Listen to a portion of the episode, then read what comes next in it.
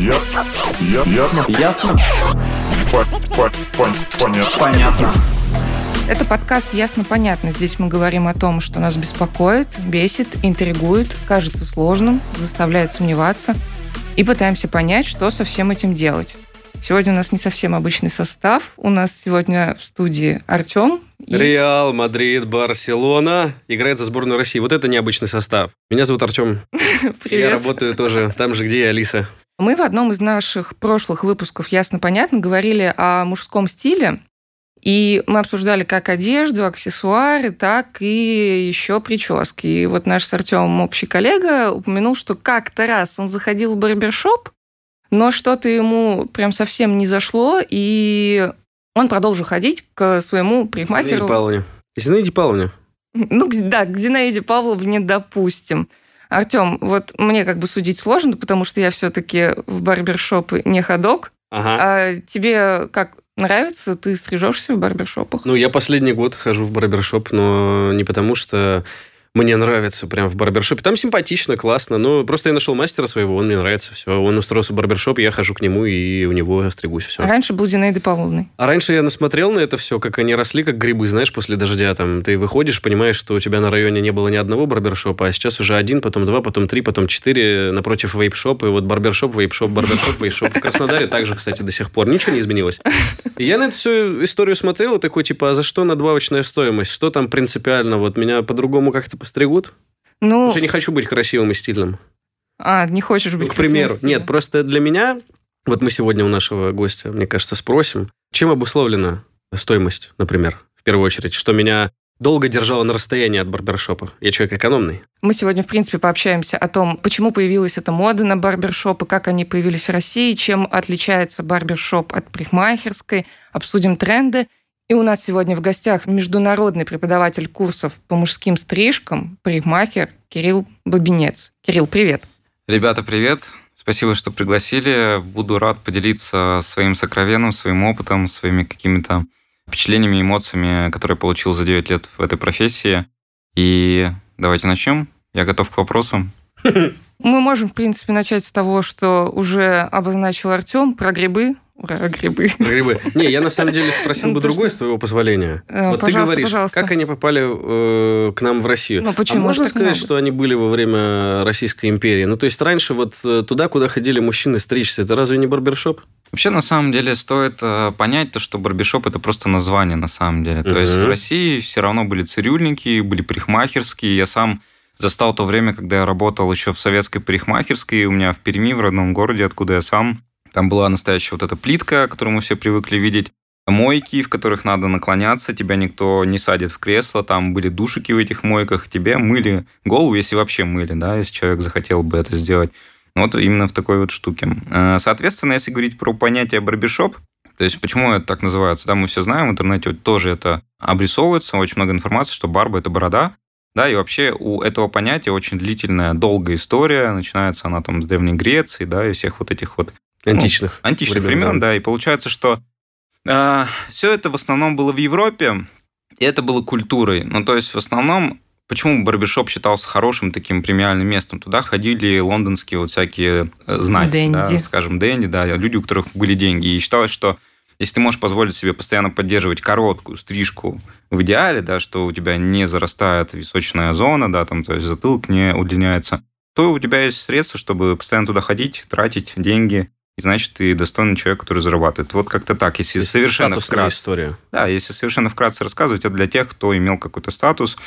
И если мы видим какие-то картинки, посвященные именно барбершопам за рубежом, то это всегда были мастера, которые одеты с иголочки, да, то есть у них были всегда уложенные волосы, вплоть до того, то, что если мы смотрим фотографии, у них были полотенца на руках, да, то есть они ждали, встречали своих клиентов, и вот именно в таком я бы сказал, фильмовом каком-то антураже, да, то есть ты заходишь, и как будто это какая-то постановка, хотя именно раньше вот так и работали. Но Ритуал некий. Конечно, да. Но если касаться именно России, то я не скажу, что здесь сильно все-таки что-то отличалось, если не касаться только идеологии, да, то есть у нас тоже были и халаты, и дисциплины, ну, то есть у нас в Советском Союзе, я бы сказал так, что не было чего-то плохого в плане мужского обслуживания, да, мужского зала, было все на уровне. И я также по счастливой случайности поработал с мастерами той школы старой, я бы сказал, что они очень ответственно подходят к тому, как обрабатывать инструмент в том числе. Сейчас э, иногда молодые умы, которые приходят к нам учиться, приходится шпынять за это, но я считаю это правильно. Вообще все начинается с дисциплины. И в России дисциплина, хоть и не мода была, но дисциплина была в этом плане. То есть у нас тоже были хорошие мастера. Ну, ты начал говорить о том, что как раз ты обучаешь, и ты прежде всего преподаватель сейчас, и вообще этому посвятил, э, получается, 9 лет. Вообще я преподаванию. профессии 9 лет, и из этих 9 лет э, я уже шестой год, получается, преподаю. Вообще забавная история была, то что когда я начал э, входить в профессию, мне было 22 года, я поставил себе цель в 27 лет стать преподавателем и стал преподавателем 25 лет. То есть я себя обогнал на 2 года. Да, и казалось бы, я слышу мнение о том, то, что как же так рано, но здесь вопрос встает ребром. Либо ты начинаешь рано и учишься по дороге, спотыкаясь, обламываясь, выбивая зубы, как бы это ну, плохо не звучало, но тем не менее учишься в полях, нежели mm-hmm. ты набираешься опыта очень осторожно, длительное время, но так и не стартуешь, потому что ты все откладываешь, откладываешь, откладываешь. Если вы меня спросите, как лучше начать, я бы начал первым способом. Таким образом я и начал работать.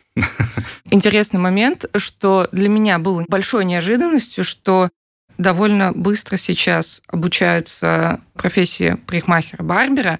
Как это вообще Почему возможно? ты делаешь акцент именно на барбере? Вот я, допустим, у меня есть несколько знакомых э, дам, которые тоже достаточно быстро получают профессию просто женского парикмахера. Мне кажется, там даже посложнее, наверное, бывает. Ну, то есть, э, разве ты считаешь, что человек на курсах барбера быстрее учится, чем вот на курсах... Ты, ты сегодня захочешь стать парикмахером? Захочу Ты думаешь, тебя полгода будут учить? Я тебя умоляю. Ну вот именно, мне интересно, неужели возможно за месяц освоить это мастерство? Вот, и как, в принципе, проходит это обучение? И что нужно изучить обязательно? Вообще хороший вопрос. Я считаю, это открытый вопрос. И давайте начнем с женского зала. То есть я вообще первую свою учебу получал в Перми на курсах, которые как раз-таки длились полгода, и я по образованию универсал. Честно признаюсь, без всяких там вниканий в процесс, Получил информацию я мало. Ну, честно. За полгода? Да, да. Я пришел угу. работать, и я, можно сказать, вообще ничего не получил, вообще ничего не знал. У меня не было каких-то толковых записей, ни схем, ни какой-то продуктовой линейки, которую бы я изучал, чтобы хотя бы понять, как работают продукты, да, косметические бренды а, и прочее. все эти гели, глины, Конечно, соли. то есть не было какого-то вникания в сам процесс. Можно было назвать это учебой у кресла. Я считаю, это не очень хорошая учеба. Все, все равно для меня лучший путь обучения, поскольку я преподаватель, это моя основная работа, это академическое обучение, где есть система. То есть любая стрижка – это система. И получается, любое образование должно быть посвящено изучению системы.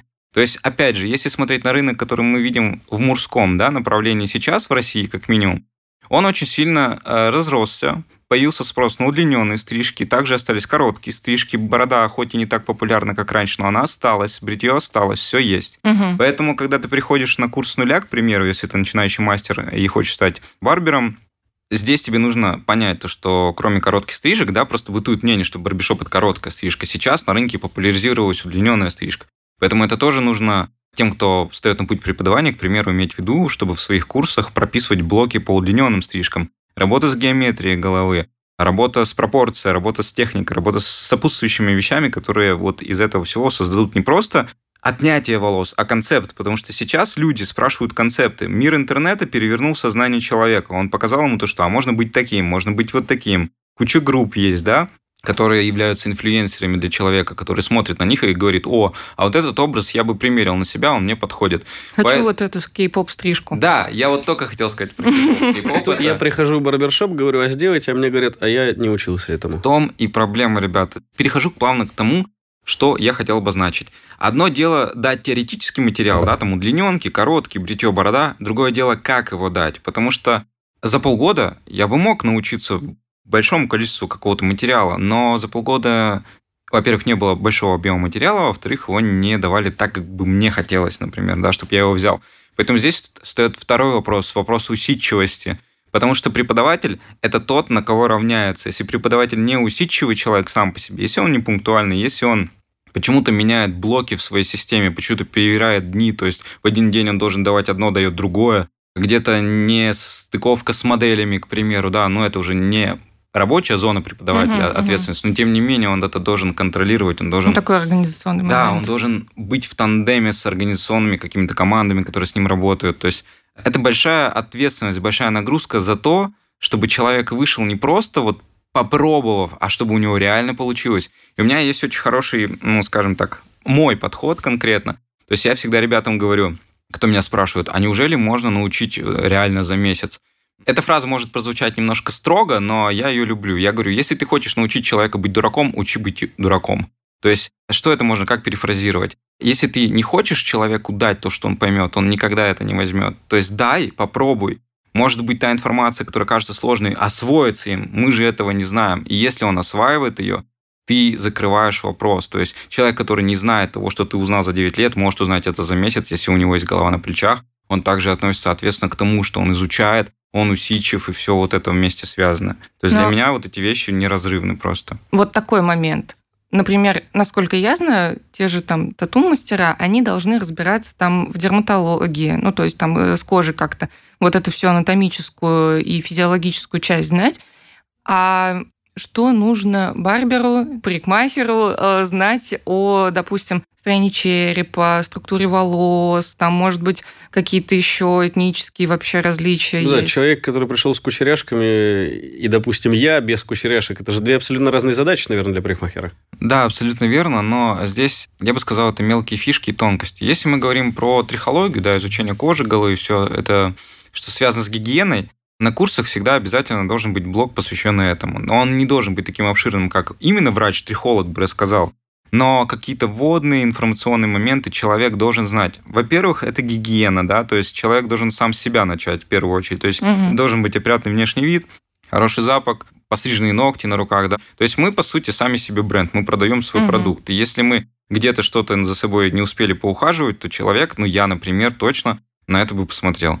Также, если у человека есть какие-то, например, проблемы на коже головы, ему нужно посоветовать, как их решить, да. Мы уже тут не говорим о смене шампуней и каких-то сопутствующих вещах стартовых, скажем так. Если это помогает, это клево. Если нет, тогда мы советуем обратиться уже к специалисту, который занимается именно проблемами кожи головы. Но когда ты, допустим, если уходить опять в преподавание, а, занимаешься преподаванием, ты должен дать 100% эти вводные. Также мы должны следить за инструментом, потому что инструмент – это наши вторые руки. Есть такая замечательная поговорка среди парикмахеров, э, и это как бы твое лицо также считается. То есть если инструмент плохо вычищен, плохо обработан, к мастеру всегда будут оставаться вопросы по поводу здоровья. Ведь мы все с вами понимаем, что ни одна профессия, ни одна заработанная сумма в твоей жизни не окупит твое здоровье. Поэтому парикмахер в первую очередь должен заботиться о здоровье клиента и дальше уже говорить об имидже и всем прочем. Ну, а там вот э, то, что касается каких-то различий по форме черепа и все такое. Да, если говорить про этот вопрос... В антропологию ты а, уходишь. А, мне так интересно. Если, если говорить про этот вопрос, безусловно, мы должны изучать, и мы изучаем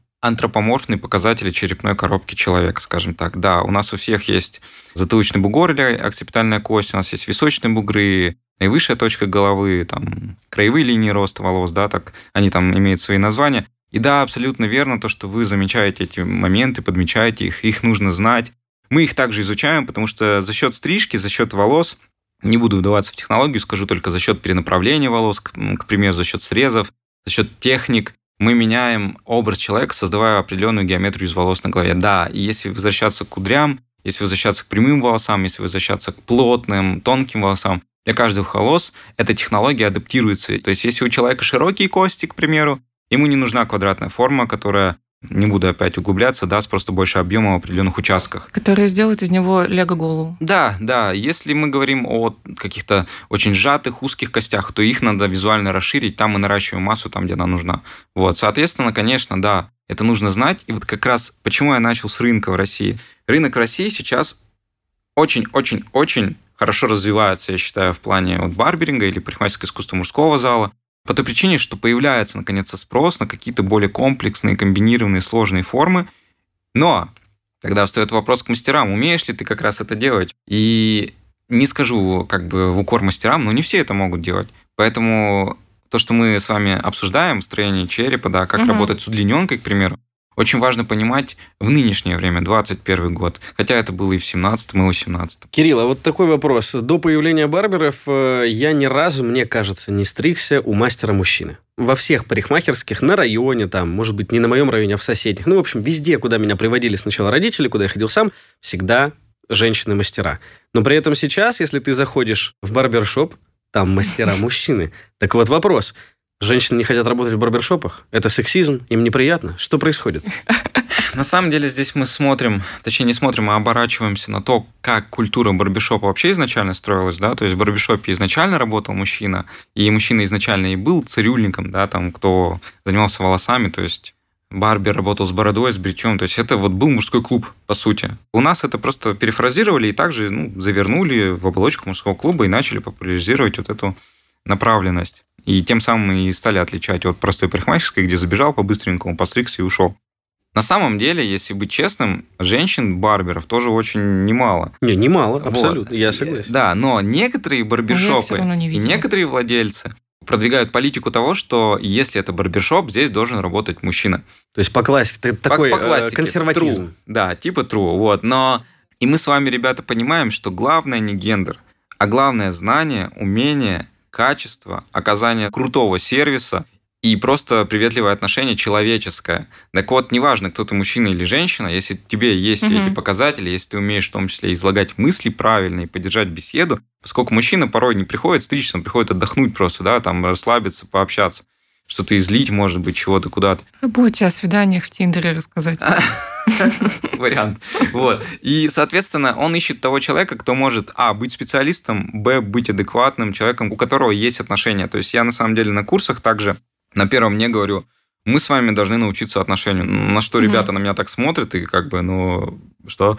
Что, что тут сложного? Что такого, да. На самом деле от отношений очень много зависит. Если мы берем, например, на весах начинающего мастера и мастера, который прожил какой-то опыт в этой сфере, то бывает так, что начинающий будет перевешивать на себя чашу весов по той причине, что он очень трепетно относится к тому, что он делает. Да, быть может, у него техника немножко хромает, но это временно. Техника – это вопрос повторений, да, количество повторений стрижек.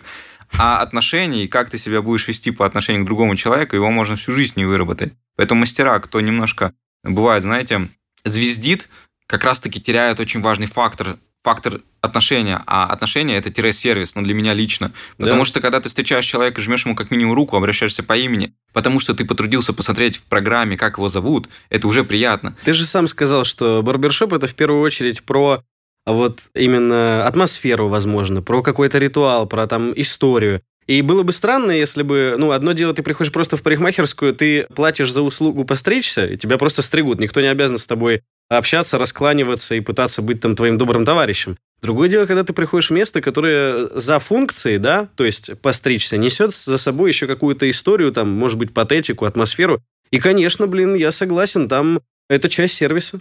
Конечно. Если говорить про сервис более развернуто, то на самом деле себестоимость стрижки, она не такая, как заявлено в прайсе. Мы платим за как раз то, о чем мы говорили две минуты назад. За сервис, за отношения, за атмосферу, да, угу. в том числе, потому что человек приходящий, да, за последнее время он, конечно же, понял то, что барбишопы отличаются именно какой-то там лофтовой стилистикой, да, там есть PlayStation, есть, возможно, где-то что-то там покрепче, и, соответственно, сначала это удивляло, но потом, когда рынок развивался и стало очень много спроса, а мастера также ринулись все учиться, люди посмотрели на качество уже и здесь мы на, опять же, в качестве сравнения две стороны сопоставляем, да, то есть должен быть и сервис, и атмосфера, но при этом не должно хромать качество, потому что я убежден, если вы меня спросите, к какому мастеру ты пойдешь, например, который умеет хорошо стричь и общается с тобой не эй ты, да, но который работает в простом каком-то там, mm-hmm. не барбишопе, а ну, обычном месте, конечно, я пойду туда. Потому что любой мужчина, я считаю, по себе тоже сужу, ходит за тем, кто умеет выполнять то, что он хочет, и как бы относится к нему не просто «Эй, Вася», а хорошо и достойно, да, с уважением. Что первое, на чем строится вообще любой сервис, это уважение к клиенту. Ну, я со стороны клиента уважение к мастеру. Отлично, да, согласен абсолютно. Что для тебя и, в принципе, для, наверное, любого барбера хороший клиент и плохой клиент? Каверзные вопросы. Ладно, стараюсь ответить на них. Можно без фамилии, просто имя отчество. Хорошее понятие очень, ну, субъективное, на мой взгляд. Ну, давайте, конечно. давайте говорить о том, каких клиентов я хотел бы, вот так, угу. и с какими я работаю. Во-первых, мой клиент это тот, кто выбирает э, мой стиль, да, то есть э, у меня, если посмотреть мой инстаграм, достаточно необычные стрижки. И когда ко мне приезжают люди из других городов, потому что говорят, в моем городе ну, я не могу просто найти, я уже сто мест обходил, я понимаю, что это человек, который реально очень очень ценит то, что я делаю, и мне приятно ему отдать то, что я делаю. То есть это первый такой факт, найти стилистическую, да, коннекцию, то есть взаимосвязь какую-то. Во-вторых, это человек, который уважает твое время, потому что каждый наш час чего-то стоит. То есть мы в этот час могли бы там съездить куда-то отдохнуть, но мы на работе, да. То есть это для меня, скажем так, аренда твоего времени. Поэтому, когда человек опаздывает, он как бы заплатил за это время, почему-то арендовал его, но при этом сам его не ценит. То есть для меня это странно. Если я очень когда люблю... в телефоне, да, сидят во время... А сейчас до там- этого дойдем. А, хорошо, хорошо. Я- Я я очень тороплю люб- события. Да, я очень... Да. Я как-то вот э, к своему мастеру опоздал, прилично опоздал из-за пробки, не из-за того, что я там поздно вышел. Просто так сложились обстоятельства. И он меня начал стричь, и где-то через минут 20, э, наполовину э, доделав дело, и говорит, ну все, уходи, твое время закончилось. Ну, он просто прикольнулся мной. То есть я сидел, ждал, пока следующий человек пришел по очереди, его не заставили ждать, потому что он был записан там, условно говоря, на три. Это моя проблема, что я опоздал.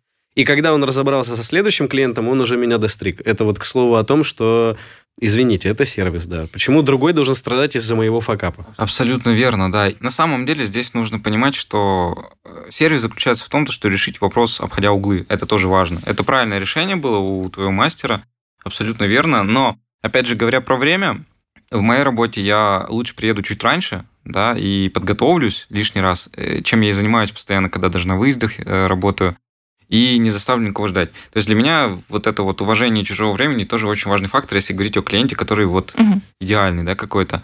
Человек, который действительно понимает, что ты на работе, и который позволяет эту работу тоже сделать, говоря о телефоне, к примеру.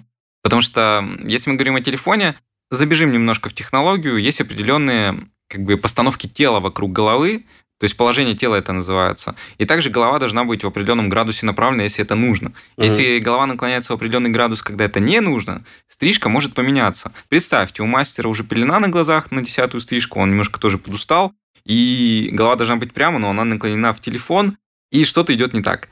А если это зона макушки, что самое, возможно, опасное в короткой стрижке для, для мужчины, когда он говорит, а что здесь торчит, может быть, это поэтому получается. То есть, может быть, и мастер ошибся, а может быть, голова помешала. А, Всякое вот кто бывает. сидит в телефоне во время стрижки. Не, я вообще никогда в жизни. На самом деле, здесь э, вопрос еще в том, то, что можно и подстроиться, но подстраиваясь, э, опять же, человек рискует здоровьем, потому что там и тело иначе может работать и прочее. И если в конце концов это иногда может напрягать в плане того, что у нас у всех разный характер, кто-то умеет обладать собой, кто-то не умеет. Это очень большие вопросы к мастерам бывают по поводу отношения вот этого. Но отношение же, оно бинарное, оно двухстороннее. То есть иногда телефон может настолько стать последней каплей, что у человека просто там у мастера не останется больше слов, как просто поднять голову очень резко, и человек при этом подумает, так, а где мой сервис? Но причина была в том, то, что как раз-таки неудобно было работать. И просто для меня залог любого успешного вообще общения тет-а-тет с человеком – это открывать рот, как бы это ни казалось. Просто, да, вот открой рот и скажи. Многие люди этим не занимаются, и даже мастера этим не занимаются. Поэтому Дело не в технике. Дело в том, как ты умеешь позиционировать себя, и в том, что пользуешься ли ты головой, сердцем, руками и ртом. Для меня это четыре составляющие, которые делают из тебя мастера. Потому что если ты только руками работаешь и молчишь при этом, будут оставаться вопросы. Если ты только веселый парень работаешь сердцем, но нет техники, и ты ничего не умеешь технически, ну как бы человек вдохновится, да, его поразит твой вот этот вот посыл, флоу, расположение, но дома он увидит косяки и не придет к тебе. Если ты занимаешься глупостями и занимаешься не тем, что должно быть на работе, если не пользуешься мозгом, условно говоря, там, и разговариваешь о каких-то своих проблемах, и грузишь человека зачем-то, но при этом хорошо стрижешь, он тоже не вернется. Поэтому здесь очень тонкая грань, когда четыре вот эти вот, скажем так, окошка соприкасаются и строят тебе раму, то есть делают прям то, через что можно посмотреть на образ и заполучить клиента.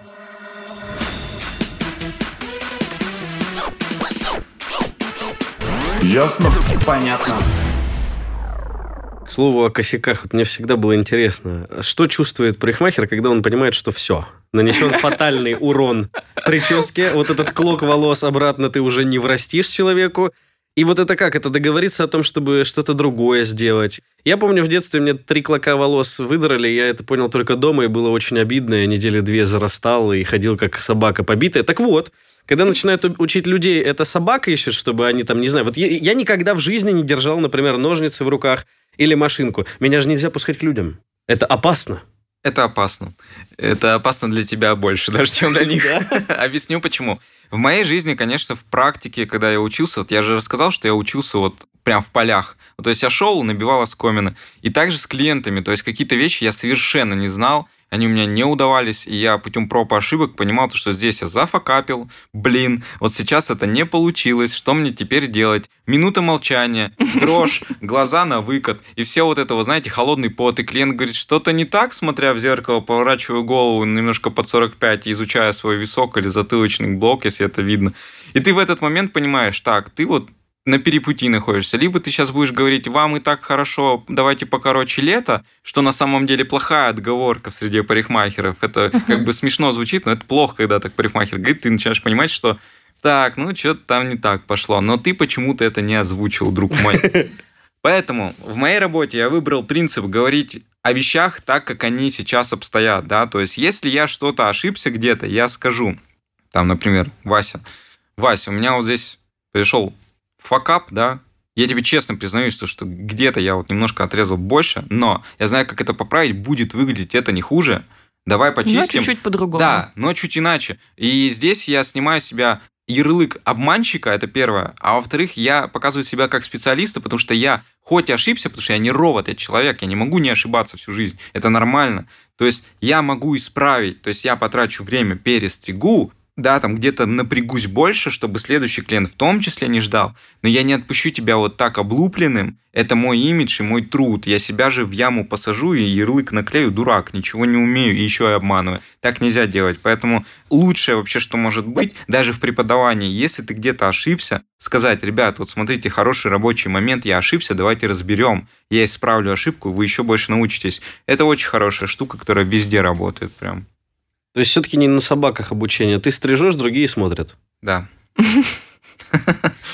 Кирилл, вот э, смотри, в принципе, по стилю человека можно понять, кто он. А ты можешь и вообще барбер может по прическе определить, что за человек перед ним? На самом деле это очень просто, потому что если говорить статистически, то большинство мужчин выбирают достаточно классические формы стрижки. Это ну, какие-то стрижки на пробор, где челка носится направо, да, налево, либо это более спортивные какие-то формы это короткие. Андеркат, да, называется? Либо сайдпарт, либо андеркат, что-то угу. вот из этого, да. Либо спортивные формы более короткие, с коротким виском, с коротким верхом. Тогда я просто задаю очень простые вводные какие-то, да, то есть для меня консультация это вообще одно из любимых вещей в работе, потому что у меня есть даже целый список вопросов про консультацию в курсе с нуля. То есть я это считаю важным. Почему? Потому что что на консультируешь, что и пострижешь. Ну, то есть угу. нельзя стричь просто по наитию. Знаете, есть мастера, которые я стригу, вижу вот так и стригу вот так. Я художник. Ну, я художник, да. Но мы же понимаем, что художник любит яблоки, а клиент терпеть яблоки не может. И вот художник пострижет вот эти яблоки ему, а он есть их не станет. То есть, но вам же так лучше. Нет, я знаю. Почему? Нет. Через меня тысячи нет, людей нет, проходят. Нет. Ну что это за бравада и самоутверждение? Я считаю, это вот как раз, когда мастер занимается такими вот всякими вещами, это говорит не мастерство, а эго. Вот как раз эго в работе мастером в святой, я считаю, профессии парикмахер, когда человек дарует благо, просто меняет жизнь людям. Мужики начинают там за собой ухаживать, как-то на свидания ходить, ну что-то еще, да, рассказывают, что они покупают фены, да, наконец-то у них появилась мотивация что-то сделать с собой, преобразить себя. Почему-то они носят костюмы, почему-то они покупают другую обувь, но костюм для головы они игнорируют. Миссия парикмахера – создать костюм и дать понять человеку, почему этот костюм клевый, почему его надо носить и за ним ухаживать. Для меня вообще в работе есть понятие рабочая стрижка, нерабочая. И вот как раз возвращаясь к ценнику, стрижку может сделать рабочий мастер, передав знания, а не просто подарив технику. Объяснить, почему ты стрижешься за полторы тысячи, а не за 500 рублей, получая одно и то же. За 500 рублей тебе не подарят подарят знания, не расскажут о косметике, не будет никакого сервиса. Где-то что-то, может, и отрежут, и стрижка не уложится так, как должна уложиться, потому что от этого тоже очень много зависит. Так вот, истинный мастер говорит о том, что стрижка – это инструмент, которым надо пользоваться. Это машина, которую вставляется ключ зажигания, например, косметическое средство, да, для того, чтобы фиксация приобрелась. И машина едет. Зачем покупать Мерседес, если он стоит в гараже так же, как и копейка? Незачем пользуйтесь тем, что вы имеете, правильно? Возвращаемся к вопросу, как определить э, клиента, да. Во-первых, одежда. Во-вторых, короткая, классическая ли это форма. В-третьих, если есть какие-то, например, пирсинг, да, там, татуировки, какие-то вещи, которые выражают более творческих людей, да, то есть на это мы смотрим. Или тех, кто мимикрирует под творческих. А, возможно. Возвращаясь к этому, только по внешнему виду нельзя судить. Объясню почему. У меня были клиенты, директора банков, которые приходили и говорили мне энную стрижку вот такую. И я говорю, вы точно уверены, что вам вот это надо, потому что это совершенно авангард, ну, то есть это креативная mm-hmm. форма.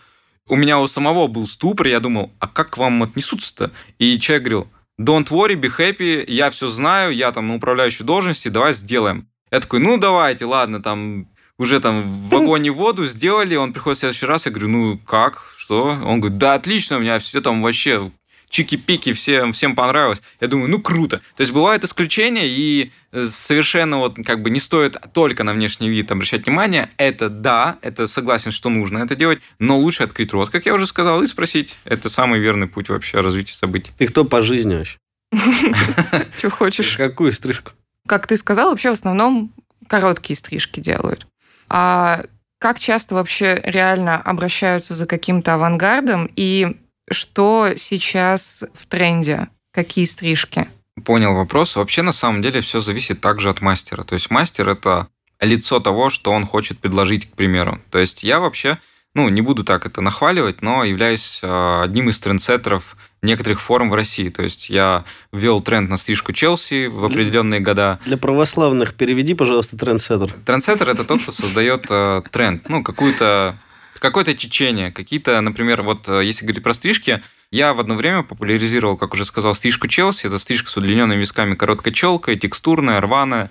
И вот вы сейчас наблюдаете стрижку малет. Я также уже с ней, то есть в то время... Но только носил... короткий. Да, я носил стрижку Челси, когда я популяризировал Челси. Сейчас я ношу малет, чтобы популяризировать малет. То есть грубо говоря, товар лицом, да, то есть любой человек может предложить товар, показав его даже на себе, потому что если у меня человек спросит, а как этим пользоваться, с чего я начал до этого, я покажу, как этим пользоваться, потому что я уже предметно тут, здесь и сейчас могу поднять волосы, да, как-то обозначить то, что вот, смотри, движется волос так, э, там, такое-то настроение возникает, там, и прочее, прочее. То есть э, тренды создают сами мастера, если быть честным. Но если более глобально судить, те, кто первые это покажут, например, звезды, те и задают тенденцию. Музыканты, артисты. Конечно, те, кто толкают, пушат продукт, скажем так. Потому что стрижка – это продукт, это тот же костюм, как я уже обозначил. И Вопрос уже остается открытым. Сможешь ли ты убедить человека то, что ему это подходит и нравится ли ему это в первую очередь, да? Понравится ли ему это?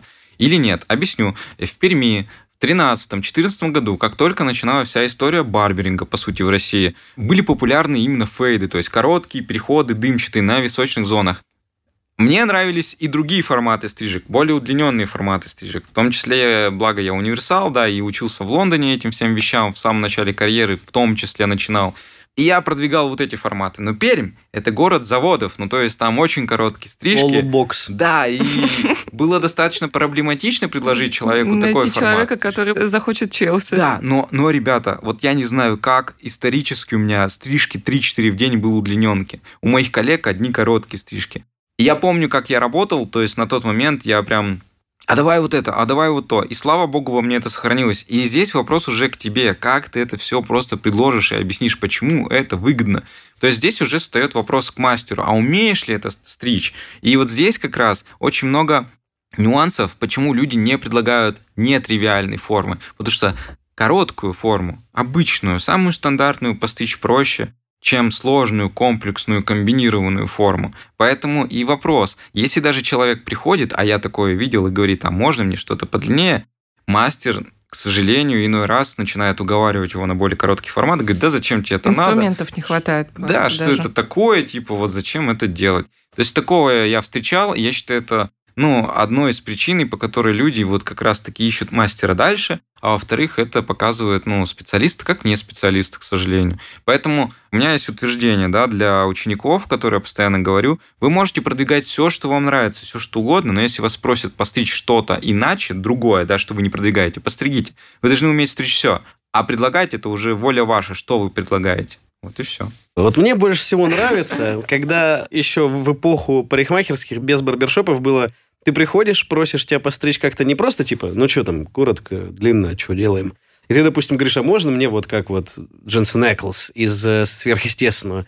И уже тебе, когда... А, ты под, под него косишь, да? Подводят на оплате, вот это вот, типа, что у него там, типа, короткое, длинное? Тебе говорят, модельное. вот это вот название, я с этого всегда выпадал максимально. В любой парикмахерской шаг влево, шаг вправо от э, стандарта там бреем, короче, модельная. Мне прям вот очень всегда нравилось. Здорово. А как э, ты говоришь, вот я показываю на себе, э, что я продвигаю. А ты перед зеркалом себя стрижешь? Ну, я не сам стригусь, меня стригут. Да, это следующий вопрос. А как барбер выбирает барбера? Парикмахер выбирает парикмахера? Э, Честно вам признаюсь, эм, я смотрю в первую очередь о том, что я вот уже обозначил на отношения. Потому что вот те форматы стрижи, которые я продвигаю или ношу сам, не все мастера умеют стричь. Но, опять-таки, если мастер умеет стричь, но он хочет это сделать тяп-ляп или по-быстрому, или просто избавиться от тебя прямым текстом, то я не пойду к нему и не сяду к нему в кресло, хоть он и умеет сто раз это стричь. Я, бываю, даже стригусь у своих учеников, у которых есть потенциал, которые хорошо себя показывают на обучении, но которые не до конца понимают, как это стричь. Мы садимся с ними, и я просто прямым текстом объясняю, в этой зоне ты стрижешь так. Блин, то есть В ты этой прям в зоне ты процессе, стрижешь. пока стригут Да. тебя, ты объясняешь, как это стричь. Да, и человек, у которого есть понимание, ну, это видно, это читается в Мгм. глазах, и отношения, я потерплю эти два часа, там, не час, но я зато получу то, что я не получил бы за час не кропотливой и не вдумчивой работы от того человека, кто вот где-то уже за пределами понимания, что такое техника и отношения, а где-то в, в ореоле эго Уже плавает, да. Преисполнился в своем познании. который, который просто рубит деньги, скажем так. Но я вот просто утверждаю, для меня это прямо вот истина. Чтобы заработать деньги, ты сначала должен полюбить работу, и она тебе даст эти деньги, а не просто пытаться вырвать из каждого куска эти деньги, которые просто к тебе не идут. Ну и все. С какими стереотипами ты чаще всего сталкиваешься и какие, в принципе, есть стереотипы о профессии? Но самый главный стереотип, мы уже об этом говорили, почему мужчины работают, да, и женщины работают, и почему тех меньше, тех больше. Самый главный стереотип именно раньше, еще 20 лет назад, был о том, что парикмахер это типа не мужская профессия. И вот как раз хорошо, что барбишоп зашел на рынок России как понятие, да, и показал то, что по сути это парикмахер это и есть мужчина. То, что вот бритье и все это оттуда пошло. Во-вторых, стереотип о том, то, что если ты идешь в барбершоп, там обязательно должны короткие стрижки быть и бороды. То есть э, есть места, где на самом деле мастера выбирают брить им или не брить. То есть э, это не обязаловка. То есть мастер может стричь, у него может быть полная запись, но он может Мгм. не заниматься бритьем. А кто-то занимается бритьем больше, чем стрижками реально. То есть у них больше записей на это. То есть это не значит, что, что тот или тот хуже в чем-то. Это значит просто вопрос позиционирования да, везде и даже предложения. логотипы есть. Ну, очень многие логотипы. Это такой короткостриженный парень с огромной бородой. А канадский дровосек. Типа того, да, это стереотип. Знаете, почему так должно было быть? Так проще и доступнее. Позиционировать продукт на Да, рынке? да. Но время меняется, и люди сами уже хотят продукты сложнее, поэтому здесь немножко нужно быть гибким Ну, что и ты придешь трансформировать к нам услугу. и станешь сильным, брутальным, бородатым мужчиной. Да, ведь если обратить внимание на образы людей, ну, того же Ди Каприо, да, в «Титанике», у него средняя длина, у него там похоже на боб стрижку, да, вот на прямой пробор он носит, там, раскидывает. У него не короткая стрижка машинка, но при этом он не кажется каким-то там сопляком. Все идет изнутри, то есть он достаточно дерзкий персонаж, у него там есть напор, страсть. Ну, то есть это не значит, что стрижка как-то его оженствляет, скажем так. То есть это все как раз-таки вопрос стереотипов больше. Это вот как раз к тому, почему очень многие не делают себе всякие современные удлиненные стрижки, даже не хотят пробовать. Э, Здесь даже вопрос в уходе больше, на самом деле, потому что за этим А. стоит ухаживать, это стоит укладывать. Опять же, стоит вопрос к мастеру, как ты это объяснишь, как пользоваться стрижкой, и почему не надо лениться. У меня есть хорошая фразочка, которую я прям люблю, когда мне говорят, «Э, это долго, там, я не успеваю. Я говорю, ну слушай, минута, две минуты вот взять средство, нанести в волосы, не сидят 24 часа в сутках, согласен? Не сидят. Это простые, на самом деле, отговорки, если быть честным. Поэтому человек хочет, человек делает. Просто еще есть другой фактор, фактор страха. Что обо мне подумают? Но здесь уже стоит как бы не играть в папу, да, я считаю, не лечить человека. Что Это- ты друпачист в натуре. я, я- я- я считаю, а, человеку стоит дать выбор всегда. Ему нужно попробовать. Я говорю, давай уложим, ты попробуешь. Если тебе будет реально не по душе, если тебе будет ну плохо эмоционально, если тебя будут как-то смущать все эти вещи, не делай. Но от тебя не убудет, если ты попробуешь. Жизнь одна, давай сделаем чего-нибудь клевое. Почему нет? Ну, то опять есть- же, без лишнего напора. Конечно, то есть- Не знаю, у меня полчаса, час проходит, прежде чем я начинаю смотреть в зеркало, и пропадает мысль, господи, что за уродство. То есть, как О, бы, если бы Господи. меня спросили сразу в кресле, типа, давай попробуем, я бы такой, попробуем. Попробовали, убирай. Ну, то есть, люди же тоже разные. Мне долго нужно Э, принимать новый образ. Да, я, безусловно, я не спорю, но есть еще вопрос социальных институтов. То есть социальные институты оставляют, скажем, большой отпечаток на самосознании человека, то есть кто он в этой жизни, почему он должен выглядеть так. И я считаю, человек, который выбирает достаточно авангардные, к примеру, формы, свободен от мнения. И вот это очень важно. Как бы мнение должно складываться из разных, да, мнений. Может быть, оно и будет весомым, но оно не должно быть только из мнения с одного человека из твоей компании, к примеру, то есть, который сказал, это фигня, так не надо делать. То есть поноси, почувствуй, изменилось ли, ли твое окружение, появились ли какие-то новые знакомые. Может быть, твое старое окружение, которое от тебя уже отстало, далеко отстало, а ты уже впереди, будет также говорить, что это ну, что-то такое себе, но ты приобретешь новое окружение, изменишь свою жизнь, попадешь работать туда, куда ты хотел попасть работать, к примеру. Появятся спортивные какие-то увлечения, может быть, новые, там, дайвинг, что-нибудь еще. Люди, которые выглядят похоже, они привлекают похожих людей. То есть это очень большой момент, на который стоит Ага. обратить внимание. Ну, правда. Но внешность это вообще часто может быть и протест, и все что угодно. Конечно. То есть можно доносить все, что хочется с помощью своего внешнего вида, и в том числе прической, цветом волос, вообще просто Да, абсолютно 10 верно. тысяч вариантов. Решишь Показать, что ты? панок, например. Решишься на что-нибудь трендовое? На Я? малет? Я все чаще думаю о том, чтобы на лысо побриться. Блин, ну, Показать, что у меня траур. Что у тебя? Траур. Траур. Погибшей любви, да. Но не будем о моих травмах личных. По традиции мы э, в конце выпуска всегда ставим какую-то музыку. Обычно ее выбирает наш ведущий Иван, и он сказал, если я выберу плохую песню, он меня уволит. Сегодня у нас казанская исполнительница Стереополина. Э, Это такой нежненький синтепоп, под который можно и плакать, и смеяться, и танцевать, и смотреть в потолок. И, кстати, все песни, которые мы ставим в конце наших выпусков, вы можете посмотреть в плейлисте в нашей группе ВКонтакте. А я напомню, что у нас в гостях был Кирилл Бубенец, международный преподаватель курсов по мужским стрижкам и парикмахер. Кирилл, большое спасибо тебе. Ребят, э, большое спасибо вам, что позвали. Было очень круто пообщаться, поделиться своими мыслями, с которыми не всегда успеваешь поделиться. И надеюсь, то, что после нашего разговора те, кто это послушают, для себя очень много тоже полезной информации приобретут.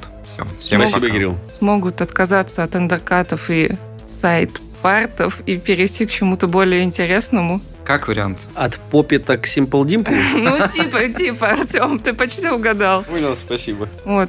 Это были Артем и Алиса. Всем пока. Ты не мое кино, ты подвис над луной